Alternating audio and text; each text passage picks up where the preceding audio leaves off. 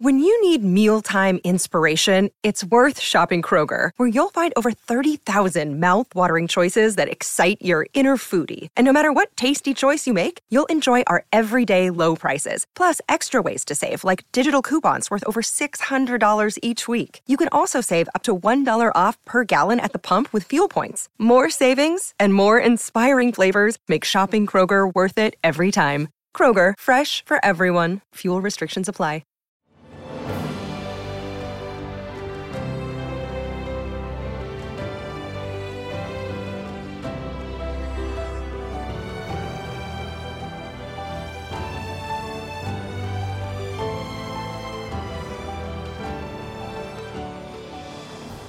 Welcome to the newest episode of Beyond the Fame with Jason Fraley. I'm your host, Jason Fraley, picking the brains of the top filmmakers, musicians, and artists of our time. Pulitzer Prize winning historian Doris Kearns Goodwin executive produces the new three part docuseries FDR, which premieres on the History Channel on Memorial Day. She joined me to discuss FDR's legacy as president, from pulling America out of the Great Depression to leading the country during World War II. Hey, Doris Kearns Goodwin. Hey, thanks for joining us on WTOP in DC again. Oh, I'm glad to be here. How are you?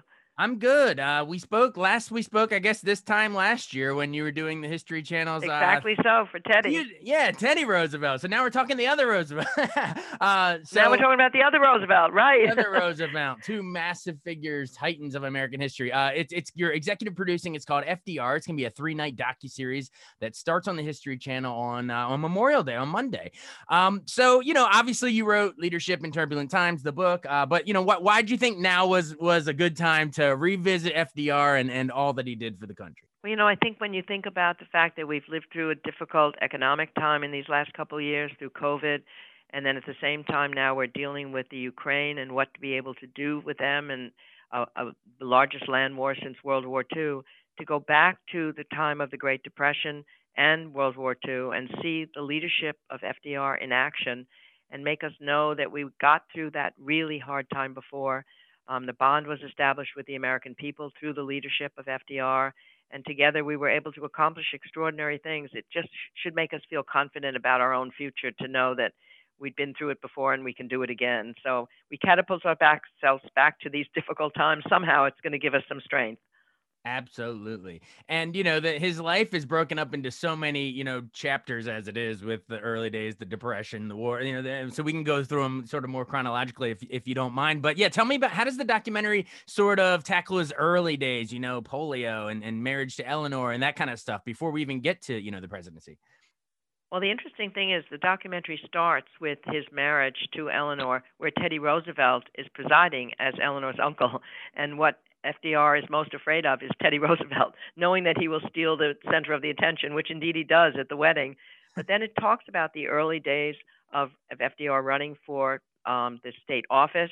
And when Eleanor sees that he's not really a great communicator, we, it's so great to see them evolving as leaders rather than becoming icons he speaks so slowly at times. She said that she's afraid he'll never go on. There's so many gaps between his his moments of speaking, and then when he gets confident, she's afraid he'll never go off the stage. So you watch him developing into a leader, and then you see what polio does to him, both through the footage of it, through the experts that are talking about it, the historians, and then through the acted scenes between um, Eleanor and Franklin and, and that, that polio situation at Warm Springs. And it really does create the humility and the patience and the experimentation and the resilience that really mark his leadership, having gone through polio. Ernest Hemingway once said, Everyone is broken by life, but afterwards some are strong in the broken places. And that was true for FDR. And then he comes onto the scene with the Depression at its height, or at its depth, I guess you could say. And he's known what it's like to be paralyzed, as the people of the country are now paralyzed. And he's able to give them hope and confidence and optimism about he'll take action, he'll take responsibility for this, he'll provide the leadership, and he certainly does in terms of that 100 days that gets the country mobilized again. Yeah, tell our listeners, maybe even our younger listeners, or try let's educate them a little bit, uh, you know, about FDR. I mean, uh, it, it, was the fireside chats and the nothing to fear but fear itself, and you know, which and and the New Deal. You know, I'm talking about how he he took a country that was just you know in the depths, as you said, of a Great Depression, and and found a way um, through through government, really through expanding government programs, uh, to to help pull us out of it. Yeah, I mean, imagine what it was like when he took office. I mean, the, the, one out of four people were out of work. The people couldn't get their money out of the banks because the banks didn't have the currency there. Starving people are wandering the streets. There's no safety net at that day, that time. And by that first inaugural, when he acknowledges right from the start that you know only a foolish optimism would deny the brutal realities of the moment, but there's nothing to fear but fear itself. And then he goes on to say, "We're going to act. I'm going to get the Congress to come into an emergency session. We're going to get you jobs." And by the end of that speech alone, headlines in the papers: "We have a leader at last. The government still lives." And people felt somehow the mood of the country was shifted just from that speech alone, which showed that the power of communication of a leader with the people. And then, of course, he kept the Congress in session after the banking crisis was solved, and that becomes a big part of the early um, storytelling in this miniseries. And then he keeps them in session for 100 days, and that becomes the famous 100 days. Absolutely, absolutely. All these crazy alien stories can't be true, can they? Hey, it's Stephen Diener, host of the Unidentified Alien Podcast. And whether you're new to the conversation or have been looking into it for years, you need to check out the fastest growing alien show out there, the Unidentified Alien Podcast, or UAP for short. There's a crazy amount of alien encounter stories out there from all over the world. And the beauty of it is that I bring them all to you and let you decide what you believe. Download and subscribe to UAP on any of the major podcasting platforms. And you can also find it on UAPpodcast.com.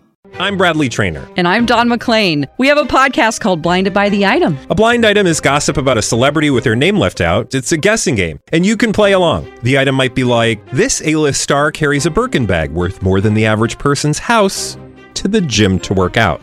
Pretty sure that's J Lo. And P.S. The person behind all of this is Kris Jenner LLC. We drop a new episode every weekday, so the fun never ends. Blinded by the item. Listen wherever you get podcasts, and watch us on the Blinded by the Item YouTube channel. And and one of the and and I guess still to this day our only president that served more than two terms, right? Like how how did they pull that off? He was just so was he so popular with the people, or it's such a dire time of a depression, and then of course the war on the back end of it too. Like what he's how, how was he able to stay in office longer than everybody else? well, I I think if had it not been for Europe having broken out into World War II, um, I don't know that he and the the fear of that. I mean, 39 the war had started, so when he had to run in 40 again for what would have been the third term he had this feeling that he he was the one who knew how to take the country through that. He was already involved in helping England to sustain itself, and the country felt that he was the one that they needed still because of that experience. And then again, of course, in 1944, we're in the middle of the war still, um, and he decides that he's going to run for the fourth term. I think it wouldn't have been able to be happened. That two-term thing of George Washington was so built into our our psyche had it not been for the war itself, which and people made the decision that he had carried us through the depression. He's the one to carry us through the war. We'll go into the war a little deeper dive into it too, because I, I, mean, we said the famous quote about fear and fear itself, but a day that will live in infamy for Pearl Harbor. Most presidents are lucky to get one memorable line, and there's two right there. But uh, yeah, talk about just his his important part in in leading us in World War II, uh, his his his bond and alliedship with Winston Churchill, and how that really helped us to defeat Hitler. Yeah, one of the things you'll see, I think, is the importance of that relationship with Winston Churchill. You'll see it both in the footage that they are able to bring together, Radical Media and History Channel, of watching the two of them together, and it's just you can see the the kind of bond that they created and the feeling that they knew that each other was a great diva. Some would one of them would be talking, the other one would be sitting there grumpily waiting to talk, and then the other one would talk. But they knew that they said it was fun to be in the same decade with each other you know, you can watch them when they first meet in Newfoundland. Then you see Churchill coming to Washington um, at the time right after Pearl Harbor at Christmas time. And, you know, he asks the butler to make sure in the morning that he has a tumbler of sherry before breakfast and then scotch and soda at lunch and then champagne and 90 year old brandy before dinner.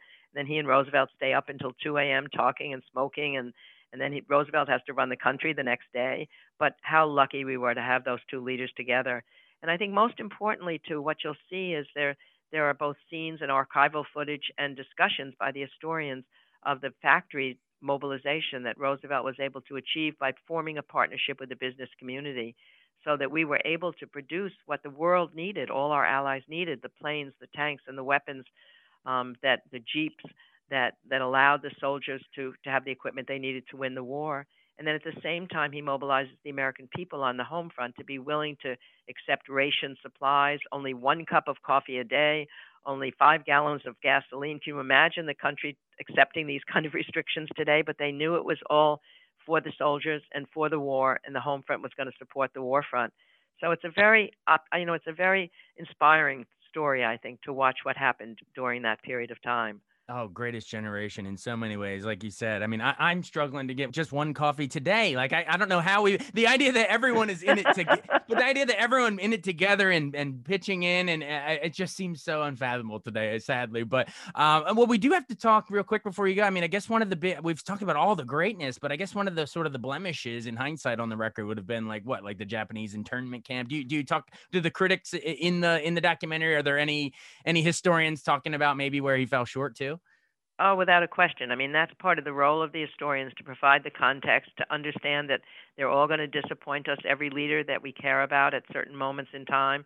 Certainly, the internment of the Japanese Americans, which is both depicted in one of the scenes between Eleanor and Franklin, um, an acting scene, but talked about by the um, historians as well, is, is, is, a, is a stain on his legacy, as is the failure to bring more Jewish refugees into the country before Hitler closed the door forever. So you understand that none of these people are perfect. You wish they were, but on the other hand, you have to judge them in the in the span of what they did. And for this leader to have guided us through those two great crises, to have had that leadership with that optimism and contagious confidence that he projected onto the people, um, I think he'll be remembered for a long time to come. That's what the New York Times once said that you know people would look 4,000 years, a thousand years from now, and and and put themselves on their knees for having had this man in power at that time. Oh yeah, and that that to me I think is is the power and and and just what's so cool about what you and the other historians do for for projects like this. You know, you you weigh you weigh you know the where they may have fell short up, up against these massive accomplishments and the way they shaped the world in so many positive ways. And for FDR, he has these two giant the depression and the war. I mean, it, it, that's that's like all time stuff. Like you'd be hard pressed to find a president that did as much for the country. Um, well, hey, thank you so much again. It's called FDR. It's going to be a three night docu series on the History Channel starting Memorial Day. Doris Kearns Goodwin. Always awesome catching up. Thank you very much. It was fun to talk to you about it. Thank you so much. Thanks so much for listening to Beyond the Fame with Jason Fraley. Our theme music is Scott Buckley's Clarion. Remember to give us a five star rating if you like what you hear. We'll see you next time.